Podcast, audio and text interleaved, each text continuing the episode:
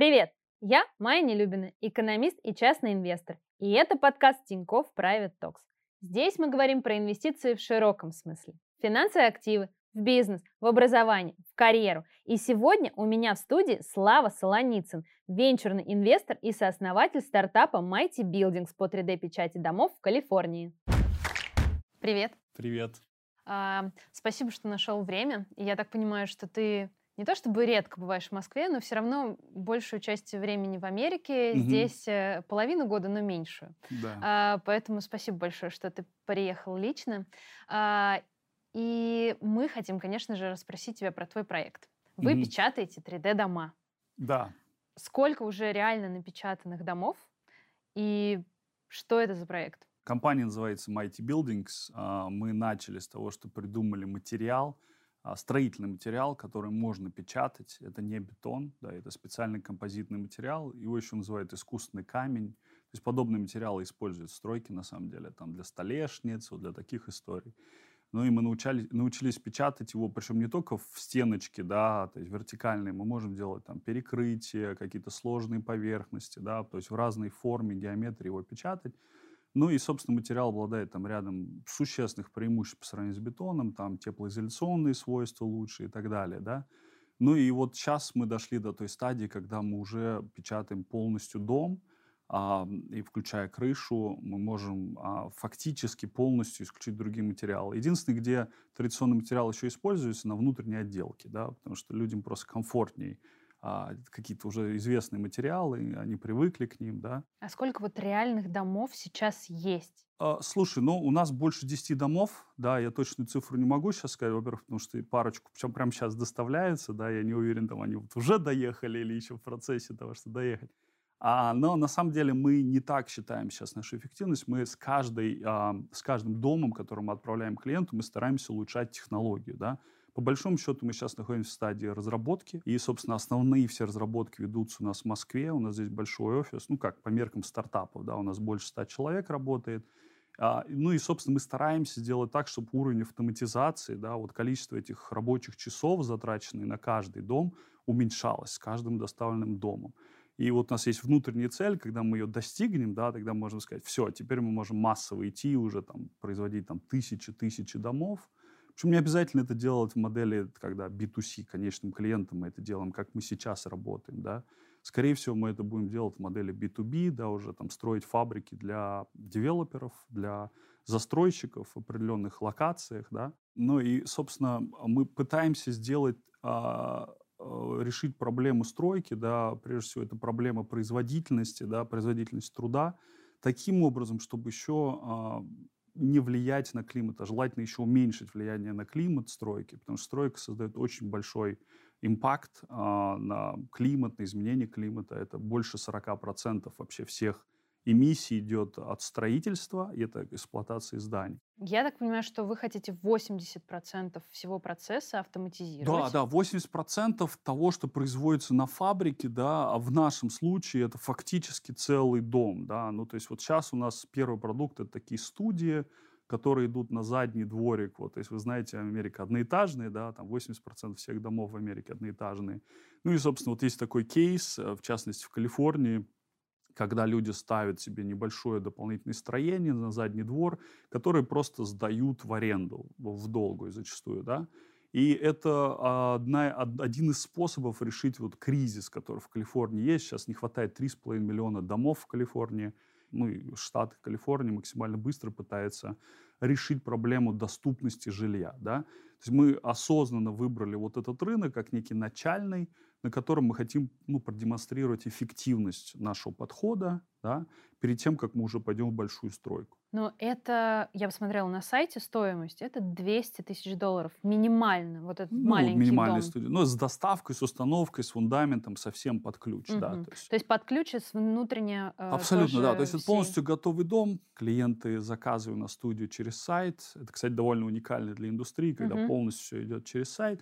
Они фактически один раз приходят на производство, смотрят, что тот дом, который они хотели, он реально произведен.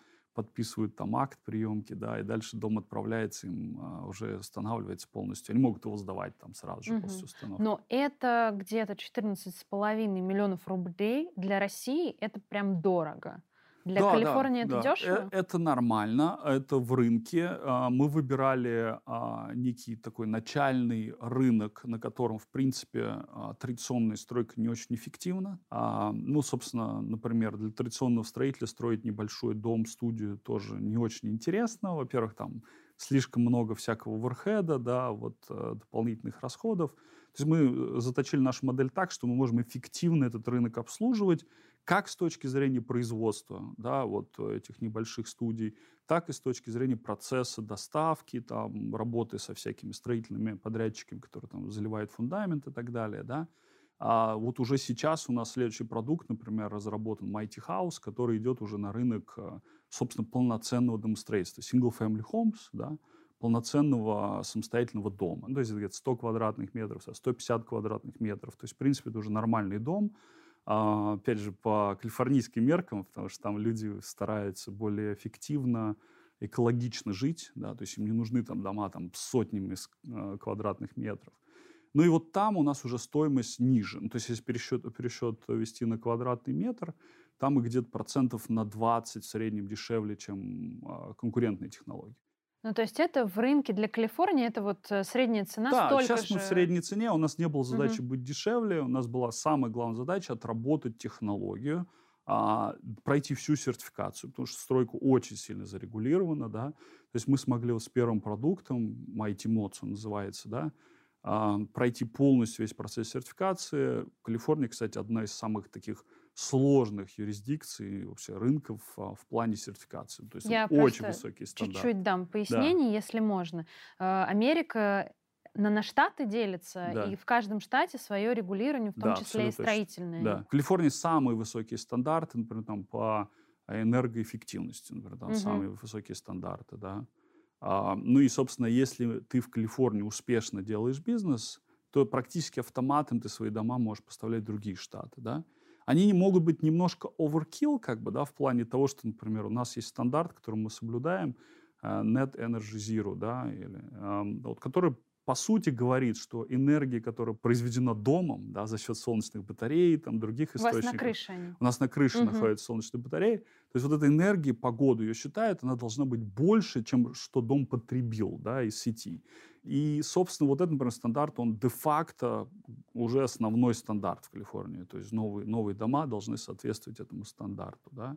А в других штатах такого нет. Но в этом смысле Калифорния определяет многие вещи. Там Тесла появился в Калифорнии, да? люди начали пользоваться Тесла, и потом это становится мейнстримом. Ты был сам в, в этом доме, который вы напечатали? Ну, конечно, да. А у нас несколько продуктов. Первый продукт мы уже отправляем клиентам, и я в нем был, жил, и, собственно, начали мы жить в нем еще на производстве, когда первый прототип произвели, а потом уже отправили клиентам.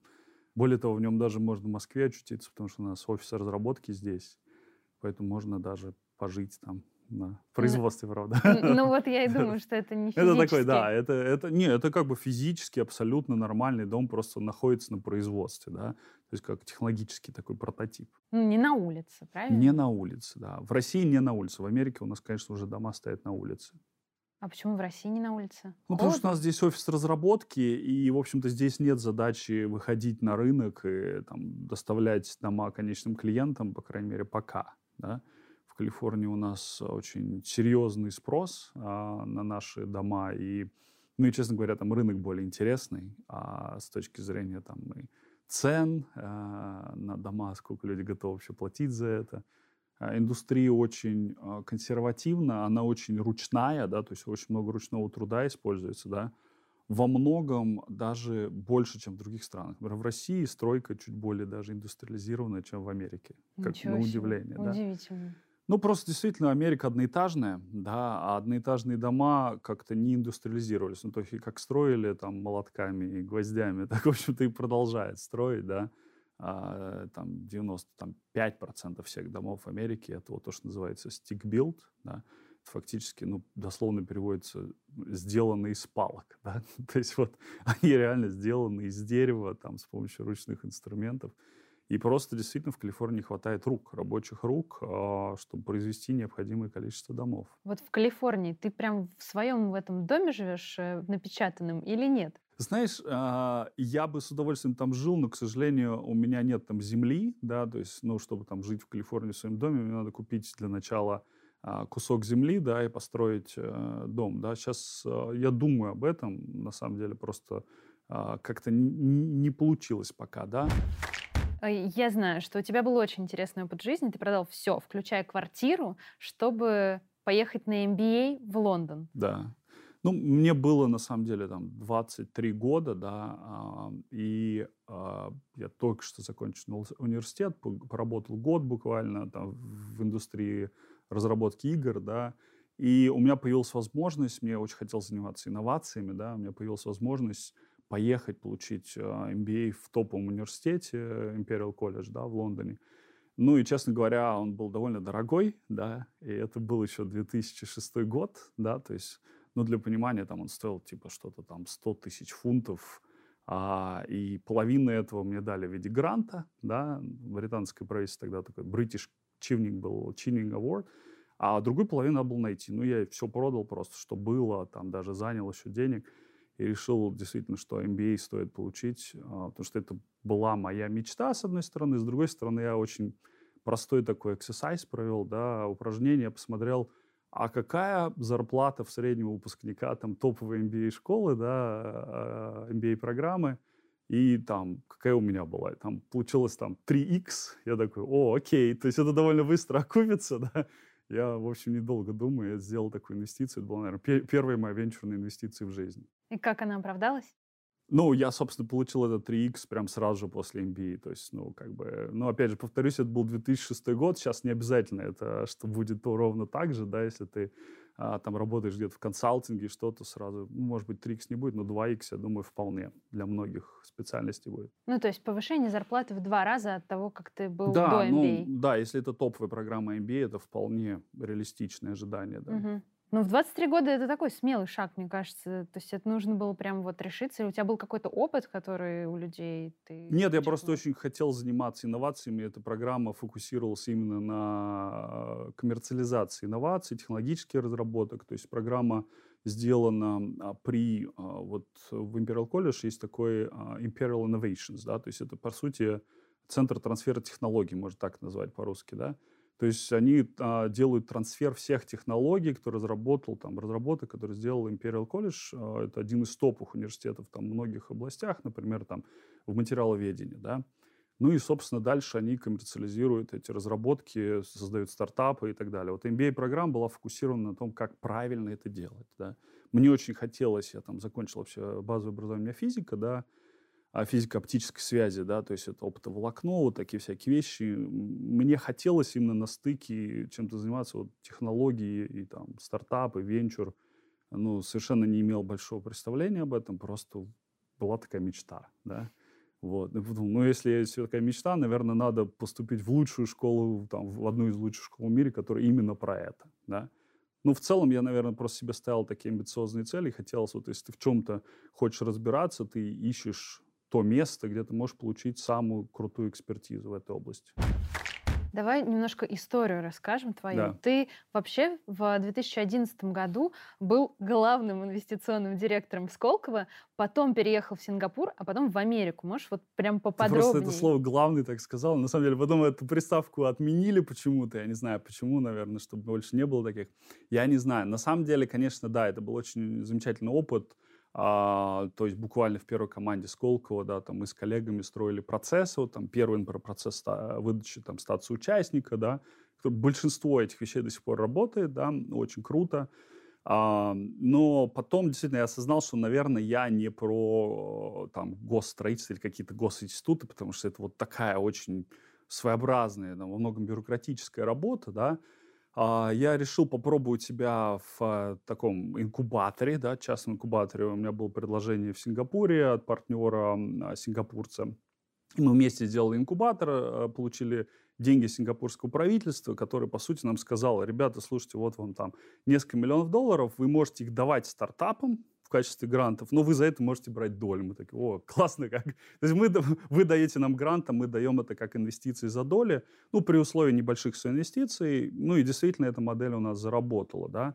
А, но, честно, конечно, подходы, вот, например, как а, стартапы развиваются в Сингапуре и в России, немножко разные, да, то есть, ну, конечно же, вот там а, мне очень симпатизирует модель, когда государство говорит, вот там, окей, там, не знаю, частный инкубатор, фонд, что-то, вот, ребят, вы а, там профессионалы, вы должны там решать, куда вложиться, как вложиться, там, это ваша ответственность, да. А дальше, вот после Сингапура, получается, ты вернулся в Россию или сразу Знаешь, в у нас поехал? история была с моим сооснователем сейчас. У нас была предыдущая компания, Криопоп, а, называлась 3D-печать тоже, но только 3D-ручка, да. И мы, а, собственно, как раз вот сингапурское правительство дало грант фактически на этот бизнес – Бизнес даже получилось построить до коутур, у него там что-то около 50 тысяч этих ручек было отправлено по всему миру. Ну и как-то так получилось, что в какой-то момент просто действительно компания дошла до потолка, да, вот это, кстати, на тему disillusion. То есть вот когда, ну, компания какой-то первой волны в 3D-печати говорит, что 3D-принтеры будут везде дома, все будут печатать что-то на них, там-то люди будут вместо там обычных ручек на 3D-ручках что-то создавать. Это уже ничего не случилось. Людям неинтересно, нет кейса как бы, да. Например, с дронами получилось по-другому. Дроны получили вот этот adoption. То есть действительно как бы ну, некий осознанный кейс появился. Люди там снимают какие-то видео, да, а, и так далее, да. Я, кстати, почти вложил там в DJI в свое время. Я такой, о, DJI там типа стоили 100 миллионов, сейчас они какие-то там страшные десятки миллиардов. И вот э, такая же идея была с Криопоп, что этот рынок сильно выстрелит. Он, он не выстрелил, вот этого adoption не случилось. А, но в целом, конечно, это был замечательный опыт. После инкубатора я сделал фонд а, с партнерами. А, мы вложились в ряд историй в Америке.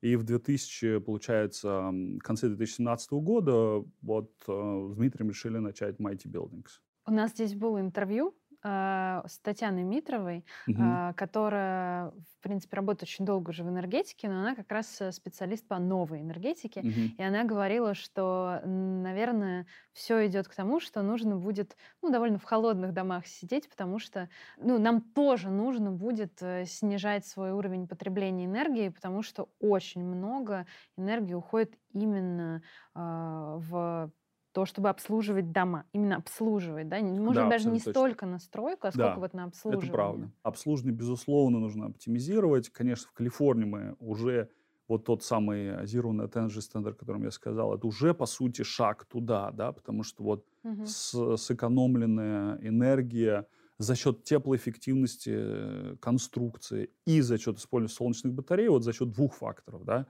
Потому что просто солнечные батареи поставить недостаточно. У тебя дом еще должен быть теплоэффективен, чтобы он не терял тепло, ну, то есть когда холодно, и, собственно, обладал таким эффектом кондиционера, да, когда, собственно, очень жарко. Да. Я понимаю, что вот открывать окна — это не Да, год. открывать окна — это, да, одна из первых вещей, которые нужно поменять, да, как некую практику, если ты действительно а, переживаешь, да, ну, о своих там каких-то а, влияний, личного влияния на климат. Наше видение в конечном итоге это как можно строить а, целые комьюнити, целые поселки да, домов, которые будут углеродно-нейтральные.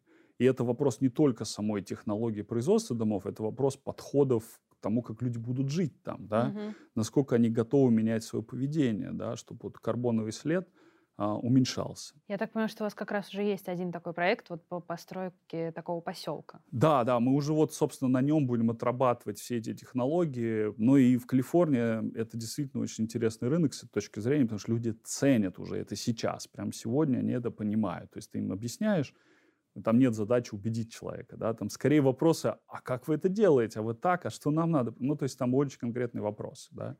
А вот э, какие страны еще, кроме Америки? Потому что я так понимаю, что такой дом для России, например, будет, ну, не оптимальным, давай скажем так. Ну да. Ну и, в общем-то, мы изначально смотрели на рынки, которые, скажем так, имеют очень большой а, гэп, да, то есть вот этот разрыв между а, индустрией там, производства или строительства домов и рынком потребителя. Да? То есть вот в Калифорнии, я уже сказал, это 3,5 миллиона домов uh-huh. за следующие 10 лет, которые индустрия не может построить. Да? То есть это физические ограничения. То есть нет достаточного количества людей, которые могут построить эти дома. Да? Но еще тут и усложняется еще все тем, что индустрия вот строительства одноэтажных, двухэтажных домов – это ручной процесс, абсолютно ручной процесс в Америке, да а люди руками не хотят работать. Угу. Чем дальше мы идем, тем меньше они хотят ну, руками высокие работать. зарплаты еще в среднем. Высокие зарплаты, угу. да. Стоимость строительного часа в Калифорнии 35-40 долларов, да. Поэтому даже ту, та автоматизация, которую мы сейчас уже делаем, мы там еще 80% не достигли, там сейчас мы где-то на уровне 30%. Вот даже вот эта небольшая а, оптимизация, она уже существенное преимущество дает, да. А если мы приходим в Россию, мы смотрим на стоимость строительного часа, когда совершенно другая цифра – и твоя автоматизация может не иметь смысла пока. Просто, ну, это не только для стройки, кстати, для многих других индустрий. Потому что проще нанять людей там а, и делать ручными способами все те же самые процессы, да. Поэтому, ну, в целом мы смотрим на рынки, где высокая стоимость труда, недостаток строительной рабочей силы – и повышенный спрос. Да. Например, в Европе это там есть рынки типа Швейцарии, Германии, той же самой, где очень большой спрос на а, строительство, но не хватает тоже вот рабочих рук, да, то есть продуктивности индустрии не хватает. Да. Угу. Поэтому это не только Калифорния, это еще несколько локаций, я точно не буду говорить какие, да, потому что это немножко там пока у нас в проработке, а, и но мы знаем, что наш подход имеет смысл в, в, в уже там более 10 таких вот регионов мира, где вот есть подобные проблемы, что в а Калифорнии. А холодно не будет? Холодно не будет, потому что у нас материал обладает теплоизоляционными свойствами, плюс мы на печатную структуру изнутри изолируем а, теплоизоляционной пеной. Это специальный такой материал. Он в стройке тоже э, используется, в основном в панелях, да, вот когда делают панели, сэндвичи, а, просто мы научились его с помощью роботов автоматически добавлять вот эту напечатанную структуру. Ну и в будущем хотим даже интерьер автоматизировать. Я посмотрела, и у вас, я так понимаю, есть конкуренты, и даже несколько. Какое у вас конкурентное преимущество? Большинство наших конкурентов, абсолютное большинство, а, по крайней мере, те, кто дошли до рынка, они печатают бетоном. А бетон имеет свои ограничения. Я уже говорил про теплоэффективность. Бетон пропускает тепло. То есть, когда ты им печатаешь, его надо очень сильно изолировать. А, соответственно, второе, основное, основная проблема бетона, он достаточно тяжелый, то есть его печатать можно только на месте строительства, да. Ну и еще есть такая тонкость, что бетон как материал, он очень чувствителен внешним условиям. Угу. То есть это там влажность, температура и так далее. То есть ты просто не можешь контролировать качество, а, печатая на месте строительства, да.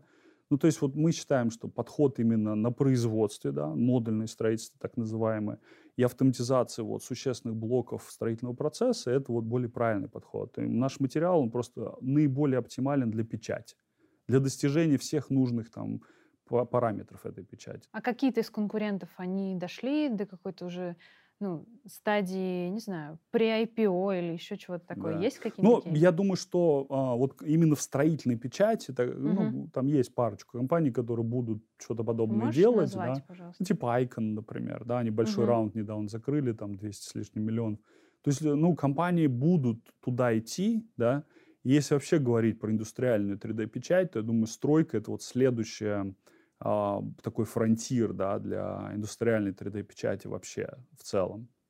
Я так понимаю, что именно материал, из которого печатается, это очень важно, потому что да. вот изобрели новый материал, и вот на рынках, да, все пошло вверх.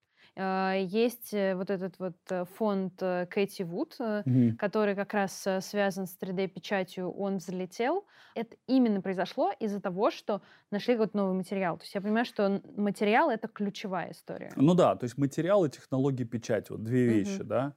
А, но если в целом говорить вот о друг, других применениях, скажем, печати, то есть понятно, что стройка и строительная печать это вот находится вот там вот в этом кривой Гартнера, да, если посмотреть в самом начале, да, а, например, печать там каких-нибудь металлов, она уже скорее вот этот вот э, наверху этой кривой, где там возникают некие завышенные ожидания, да. Компании слишком пытаются много говорить о там том, что еще не случилось до конца, да. То есть даже вот там а, та же самая печать там каких-то пресс-форм или каких-то вот а, деталей производства сложных, да, это же, в принципе, за этим, за этим будущее, да, просто оно еще происходит пока, да, компания пытается сказать, что это уже произошло все, да, вот. Но в целом а, забыли даже если про стройку, то 3D-печать, там рынок а, будет расти там 20-30% в год. Просто если случится строительный 3D-печать массово, да, надо понимать, что это масштабы там в сотни, в тысячи раз больше, на самом деле. Потому что ну, просто даже посмотреть по объему материала. Наш дом потребляет материала там, ну, там, в сотни, в тысячи раз больше, чем любой другой принтер, да. Там другие задачи есть, и надо сделать материал достаточно дешевым, чтобы он был сравним, там, uh-huh. а, грубо говоря, а, квадратный метр построенного дома с помощью там, нашей технологии, там еще какой-то, должен быть сравним а, с бетоном, например. Да?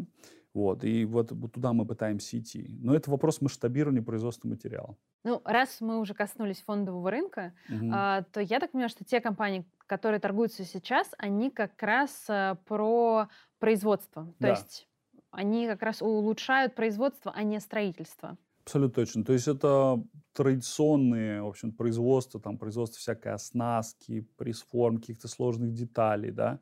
И это какие-то миллиардные рынки, да, то есть а, стройка это, это триллионный рынок, ну, то есть это как бы в тысячу раз больше, да. То есть если удастся а, действительно разработать технологию, которая позволит а, существенную часть процессов автоматизировать, то это ну, совершенно другая игра. Да? То есть это ну, потенциал там, на создание компании там, ну, там, Tesla и, и выше. Да. Ну, то есть это такая disrupting technology. То да, то есть тебе нужно меняющая. фундаментально, а, ну, э, так же, как вот 3D-печать в других индустриях. Там же тоже, э, ты правильно сказал, начиналось с материала. Поэтому здесь важно вот а, найти вот эту фундаментальную инновацию сначала, а дальше уже на ней все начинает раскручиваться. Ну, мы одна из компаний, понятно. Даже те, кто пытается печатать бетон, они тоже их меняют, существенно меняют, чтобы научиться там достигать нужных свойств. Да? Ну, я вот про как раз этот дистраптинг говорю, что вот, например, есть э, Кэти Вуд, которая как раз ставит на то, э, что поменяет рынки. Да. И в том числе есть и вот этот фонд э, по 3D-печати. Да, Ты я немножко изуч, изучил вот фонд, который, индекс, который он ставил. Это, это ну, назовем так, это а, три, компании 3D, в области 3D-печати первого поколения. То есть это компании, которые вот меняют существующие индустрии, где а, на самом деле вот этот adoption, внедрение 3D-печати уже идет лет 15. Да? Mm-hmm. То, есть, то есть это не а, начальная стадия, да? это скорее уже вот эта а, стадия, там, ну, если смотреть на кривое ожидание вот там Гартнера, да, то есть это как раз вот там наверху вот этой кривой, где там куча ожиданий, всего прогнозов.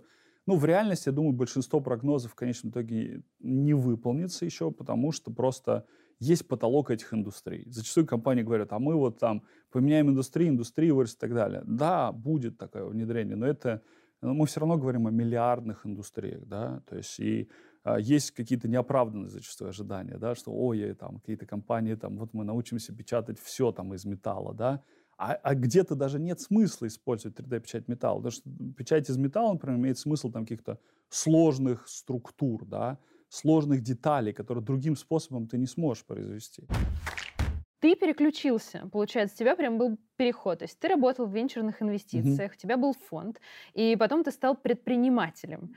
А, и вот мы, например, э, разговаривали в прошлый раз с Федором Овчинниковым, Дода Пицца, основателем, и он сказал, что предприниматель и инвестор — это просто две разные а, планеты. Точно как вот ты совершил этот переход? Ну да, ну, во-первых, фонд есть, я просто из него лично вышел, остался там венчурным партнером, да, то есть part-time там помогаю ребятам чуть-чуть. То есть фонд а, инвестировал в такие сложные технологические истории, да, там, например, в компанию Boom Supersonic, которая там сверхзвуковые пассажирские самолеты делает, потому что стал юникорном, да. Я ее там нашел на Y-комбинаторе, на демо-дне, там, вот, и первый чек там положили, они очень хорошо выросли, да. И, собственно, это было отчасти моим инспирейшном, да, то есть вот видеть такие интересные истории, а, вот этим вдохновлением, когда, о, может быть, мне что-то тоже надо поделать. И плюс случилось так, что фонд как раз уже, инвестиционный цикл заканчивался, и мой партнер, вот CTO компании Mighty Buildings, Дмитрий Стародубцев, он такой пришел с идеей и говорит, слушай, а давай мы будем печатать дома. А, если бы это кто-то другой был, я бы, наверное, сказал, знаешь что, нет, мы не будем печатать дома, это плохая идея. Но Дмитрий опытный предприниматель, у него инжиниринговая компания до этого была, я ему поверил. Он мне показал там прототип и говорю, слушай, ну, может быть, действительно можно печатать дома. И где-то за 2-3 месяца мы поняли, что это, в принципе, разумная идея, да, хотя казалось совершенно безумной, до сих пор многим кажется безумной. Так вот, если говорить о переключении из венчурной индустрии в стартап, да, строителя стартапа, фаундера стартапа, то, наверное, ключевое, что у тебя в голове должно смениться, это вот как бы отношение к этой компании. То есть здесь ты строишь, ну, свое там, дитя, не дитя, сложно сказать, ну, как бы вот некого растишь эту историю, да. Как инвестор ты, а, в общем-то, даже в венчуре, где там зачастую тебе приходится помогать, советовать, чем-то, ну, ты инвестируешь как бы на основании каких-то сигналов. Да? Тебе что-то нравится, что-то не нравится, где-то есть какие-то тренды, да, а, вот, э, но это совершенно два разных подхода, то есть тем не менее, мой венчурный опыт, например, мне сильно помогает сейчас а, в плане там, того, например, как общаться с инвесторами. Да? У нас есть на уровне даже вот, там, подходов а, внутри компании, даже ценности, такие вещи, как транспарентность. Да? То есть как мы общаемся с инвесторами, что мы должны регулярно делать, да, потому что многие стартапы это не делают. Да? Они просто забывают, что у них есть такие вот акционеры, которые на самом деле переживают за свои деньги, да, и так далее ну, какие-то вещи, они действительно помогли, потому что я был на той стороне, видел, ну, какие делают там ошибки фаундеры, особенно те фаундеры, которые первый раз строят стартапы на деньги инвесторов, вот, и, ну, попробовали это исправить. Это сложная история, она, ну, например, я продолжаю делать инвестиции уже частным образом, просто как индивидуальный такой ангел, да, ангел-инвестор. И я могу сказать, что единственная причина, почему я это делаю, потому что я вот внутри этой экосистемы Y-комбинатора, да, мы как Mighty Buildings прошли Y-комбинатор, и у меня не то чтобы даже есть инсайт, а меня воспринимают как ценного инвестора. Я там кладу какую-то сумму, там 10 тысяч долларов, там 25, неважно, и люди как бы меня берут в этот раунд, потому что они видят ценность в этом. Ну, то есть помимо денег ты можешь им Абсолютно совет точно. дать. Да, я им могу помочь, там, рассказать, как мы строим отношения с инвестором, как мы общаемся. Да? Там, у нас есть, например, такой формат, как ежемесячные апдейты, которые мы инвесторам отсылаем. Это кажется такая мелкая вещь, но это тебя настолько дисциплинирует вот там годами, да, четко, структурированно общаться. Но даже вот эти мелкие вещи, они а, основателями стартап-компании не ценятся. То есть меня перестали воспринимать там, когда я стал частным образом, как ангел инвестировать, перестали воспринимать как вот э, там this guy on other side of the wall, да, то есть как бы ну, кто-то с другой стороны вот этой стены, да, там есть вот эта стена, да, есть инвестор, есть стартапы.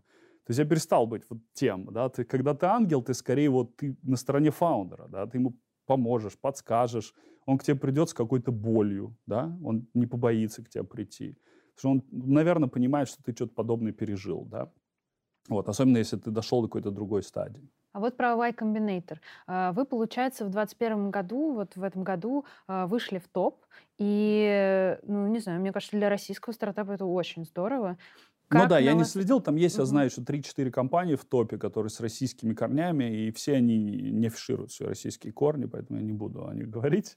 Вот. Мы не боимся, но не боимся не потому, что э, нам не страшно. На самом деле, конечно же, все эти политические ситуации влияют и, там, и на нас тоже, да.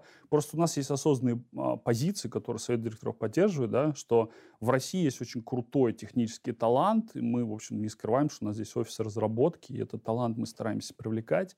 Поэтому, в общем, мы говорим об этом, да. Ну, конечно же, политический вот этот теншн, да, напряжение между Россией и Америкой тоже ну, периодически влияет на нас. Но вам это как-то помогло, то есть участие вот в Конечно, конечно, да. Y-комбинатор это, в общем-то, мы как, э, скажем так, основатели с опытом предыдущего бизнеса э, пришли в долину, попытались поднять деньги сами, и нас сказали, ребят, ну как бы все интересно, все здорово, но вы не имеете какого-то трек-рекорда, да, какого-то а, каких-то существенных достижений, как именно основатели стартапов, да, в, в Америке, да.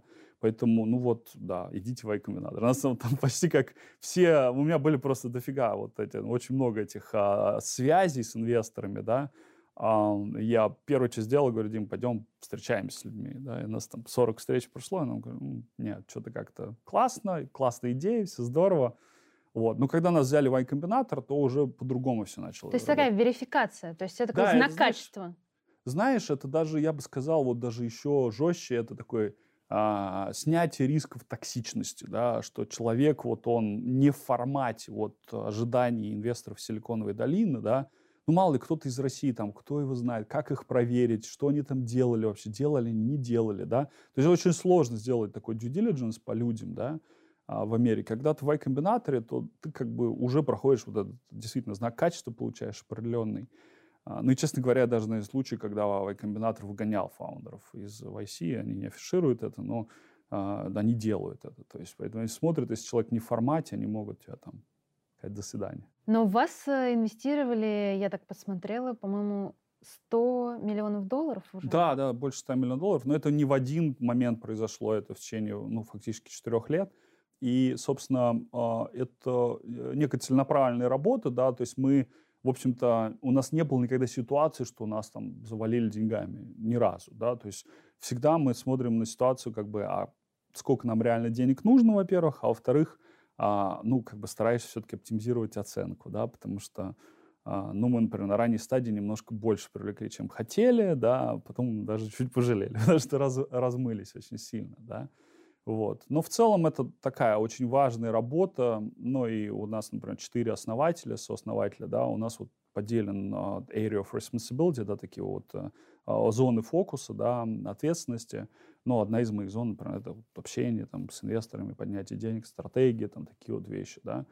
Но в целом, на самом деле, это очень важно стартапу иметь нескольких основателей. Ну, чтобы разделять э, зоны ответственности четко и да, не, не особенно, разрываться. когда ты строишь сложную историю. У нас реально сложная история. У нас там и производство, и сертификации, там дизайн домов, то есть архитектурные все процессы, да. То есть, ну, ты можешь там, было бы семь фаундеров, мы бы придумали, что им делать. То есть, если по-простому. Понятно. А ты сказал, что в России талант. Вот какие выпускники, каких вузов э, вас интересуют?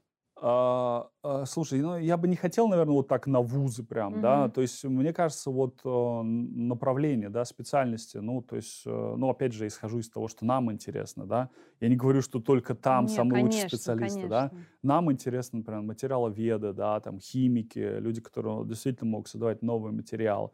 Нам интересны люди, которые вот э, в архитектуре или там в проектировании зданий могут э, по-другому мыслить, потому что 3D-печать ну, требует изменения подхода к проектированию здания. Это довольно сложно, да.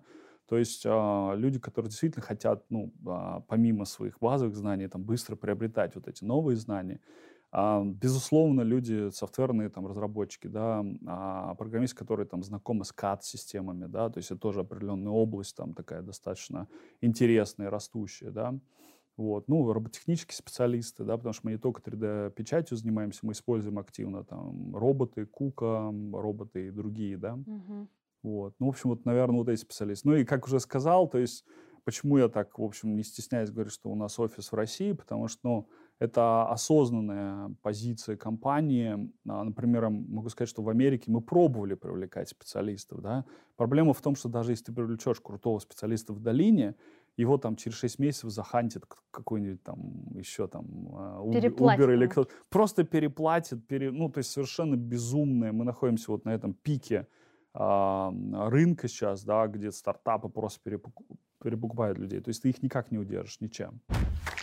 Хочется спросить все-таки, поскольку нас смотрят люди, которые в фондовый рынок э, инвестируют, а, ты сам инвестируешь?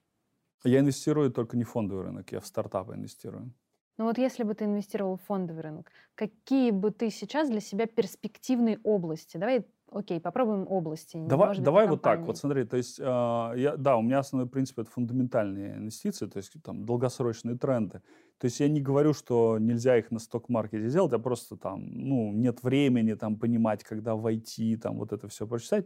Ну и плюс, честно говоря, у меня исторически получалось больше зарабатывать на стартапах, да.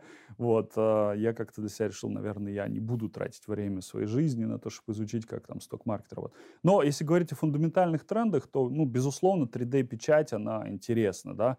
Но вот эта сиюминутная ситуация, что там что-то упало, но это связано с какими-то, может быть, слишком большими а, перепродажами, там, да, при IPO вот нескольких компаний, типа Desktop Metal там прошел, вот тот же самый Proto Labs, да, они что-то перепродали, да, это, ну, это нормально, это случается. Может быть, сейчас момент войти, я не знаю, я не финансовый советник, но фундаментально тренды есть на 3D-печать, да. Просто надо внимательно смотреть на размер конечного рынка, на который идет вот эта 3D-печать. И не просто на размер, а вот какой процент этого рынка реально будет использовать 3D-печать, где это логично использовать, да.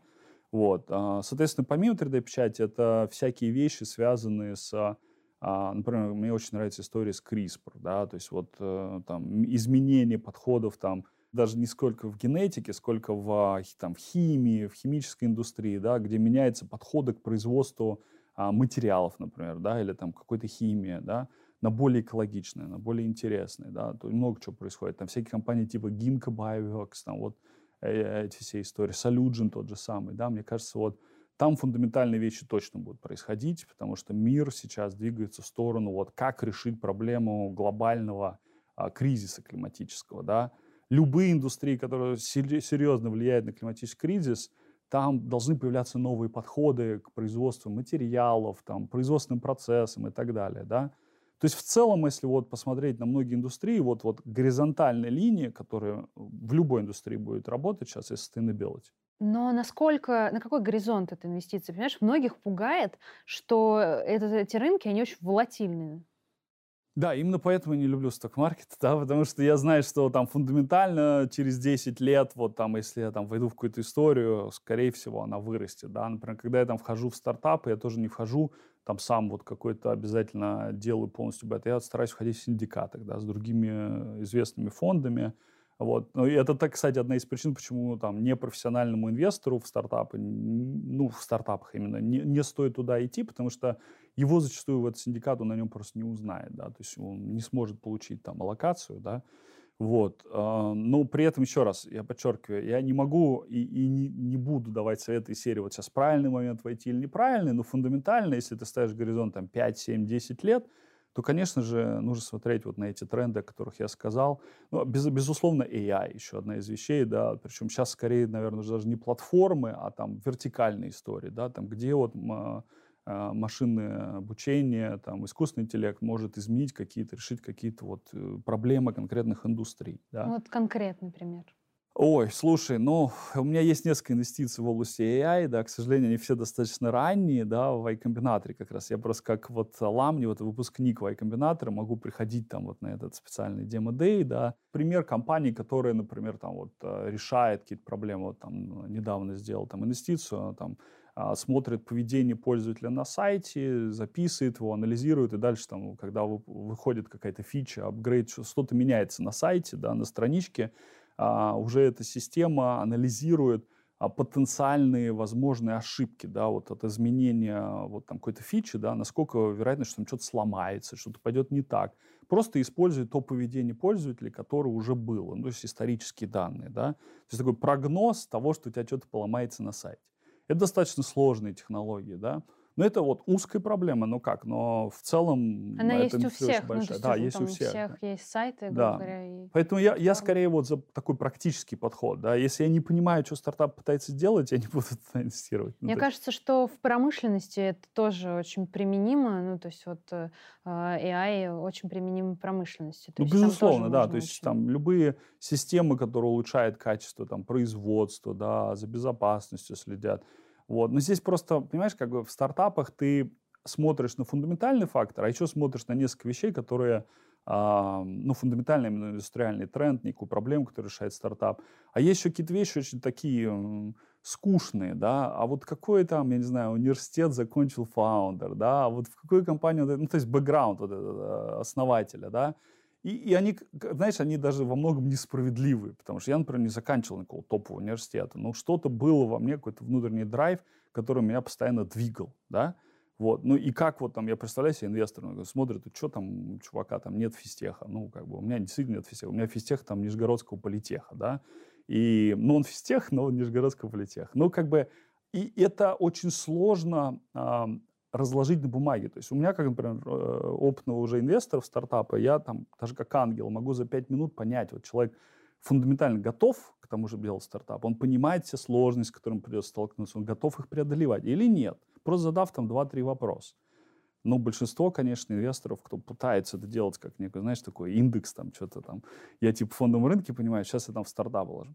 Конечно, при IPO уже другая история, да, там уже есть данные, уже есть там много чего можно делать. Я про ранние стадии говорю, там, там такое больше арт, чем science. А какие вопросы фаундеру ты задаешь? Ой, слушай, ну просто про мотивацию, зачем он это вообще делает, а вот, а как он с фаундером, своим сооснователем познакомился, вот просто вот где он познакомился, если там нету вот ну, то есть история, самая сейчас фиговая история, что люди знакомятся онлайн. Вообще не работает. Я не верю в это, что если люди познакомились онлайн, что у них совместный бизнес получится. Ну, прям очень маловероятно. Ты знаешь, в iCombinator есть даже статистика, там, по-моему, что-то порядка 40% команд разваливаются в течение пару лет. Из-за того, что люди неправильно познакомились, недостаточно хорошо друг друга знают. А тобой что движет? Ой, слушай, ну вот сейчас мной движет э, та же миссия, что и Mighty Buildings, да, то есть вот действительно решить вот эту фундаментальную проблему стройки, причем решить ее вот в таком sustainable way, да, то есть действительно уменьшая влияние на природу. Честно говоря, это очень сложные глобальные задачи, поэтому то есть, ты как бы должен себя полностью ей посвятить. Да? Соответственно, да, если получится, ну круто, да, если не получится, ну мы там начнем, откроем вот э, эту волну, да, то есть мы, ну как минимум уже там это влияем, да, то есть уже люди смотрят, Y-комбинаторы к нам приходят, говорят, ой, ребята, вот о вас там рассказали, как одна из интересных, лучших компаний в Construction Tech, там, вот что вы это делаете? Я, говорю, я, я обычно даю совет лучше, не делайте ничего, да, то есть construction tech уже очень сложно, да, если у вас нет бэкграунда, нет желания прям вот такой геморрой получить, да, то есть лучше не идите туда, потому что вы там столкнетесь с регуляциями, с технологиями. Не то, что я защищаю свое конкурентное поле, да, мы-то за, но просто это очень сложно, да. То есть подчеркиваю, что у нас там четырех фаундеров, и даже не хватает нас, чтобы там просто бизнесом управлять. Деньги движут тобой или нет? Или это не цель? Вот буквально вчера у меня был разговор с партнером, да, вот такой, мы постоянно эту тему спорим, да, вот что там важнее, глобальная миссия или там личное желание вот получить финансовый результат, да. А, на самом деле я думаю, что здесь а, а, каждый человек, конечно, решает для себя, но здесь должен быть какой-то микс правильный, да, то есть финансовый результат у тебя должен драйвить, если тебя как а, бизнесмена, там, предпринимателя, там, стартап-основатель такой же бизнесмен, да, он ничем не отличается, он может там какие-то красивые слова использовать, но он такой же бизнесмен. То есть тебя должен драйвить финансовый результат. Если ты не получаешь от этого кайфа, ну, наверное, бизнес не про тебя, да, ты можешь что-то еще пойти делать. Но при этом, конечно же, сейчас э, бизнес, который не ставит перед собой там социальную какую-то повестку, он не выживет, он просто не выживет. Ну, то есть даже в конкурентной среде. Мы шли к тому, чтобы сфокусироваться на sustainability два года. То есть, когда мы начали бизнес, у нас не было задачи там вот а то, что я тебе говорю, да, решать вот производительность труда вот in sustainable way, да, то есть с помощью уменьшения влияния на климат, одновременно с уменьшением влияния на климат. У нас этого не было. Не, не было ни в миссии, ни в головах. Мы такие, ну да, окей. Ну вот работая в Калифорнии, там, с правильными инвесторами, там, советниками, адвайзерами, мы такие, блин, в какой-то момент переключил такой, а мы же реально можем по-другому об этом думать. Ну, то есть мы не просто производитель, мы не просто проблему там, а, расшивания вот каких-то этих проблем стройки решаем. Мы должны думать, как мы это, вот те самые 3,5 миллиона в Калифорнии, если мы произведем, найдем способ, чтобы это не создало вот этот дополнительный carbon footprint. И мы только недавно осознали, что это действительно возможно. Да? Стали думать об этом. Это сложнее, чем наша оригинальная миссия, которая была просто «давай вот научимся производить максимально автоматизированно эти дома». Вот. Поэтому меня драйвит сейчас вот эта миссия, а, и, наверное, из-за того, что она сложная. Но вас это окружение скорее натолкнуло, а не внутренний какой-то... Да, знаешь, а, а как бы у большинства людей же так. Ну, то есть это никто же не рождается таким... Ну, окей, бывают гении там и пророки, да, но в целом люди, они же от окружения растут, да, то есть если ты в правильном окружении растешь, получаешь образование и так далее, такой какой-то момент, блин, я же, я же хочу это делать, да, я верю в это, мне это интересно, да, а, потому если ты как бы, ну, вот скажем, если бы я все время находился в России, почему мне там, даже несмотря на то, что мне надо быть в России там и взаимодействовать с нашим офисом активно, я больше часть времени в Калифорнии провожу, потому что рынок там, и вот эта адженда, да, вот эта повестка, что действительно нужно решать это sustainable, она там уже вот просто на уровне ежедневным ощущается, да, то есть... Ну, мусор ну, Tesla сортируешь? Там, да, безусловно, я стал сортировать мусор там еще полгода где-то назад. То есть, ну, это знаешь, как шло сначала? У нас это интересно шло, у нас шло от бизнеса такое, о, классно, интересно, sustainability, это же круто. А, от бизнеса именно, да, потому что клиенты этого хотят, да, в Калифорнии это реально клиенты хотят.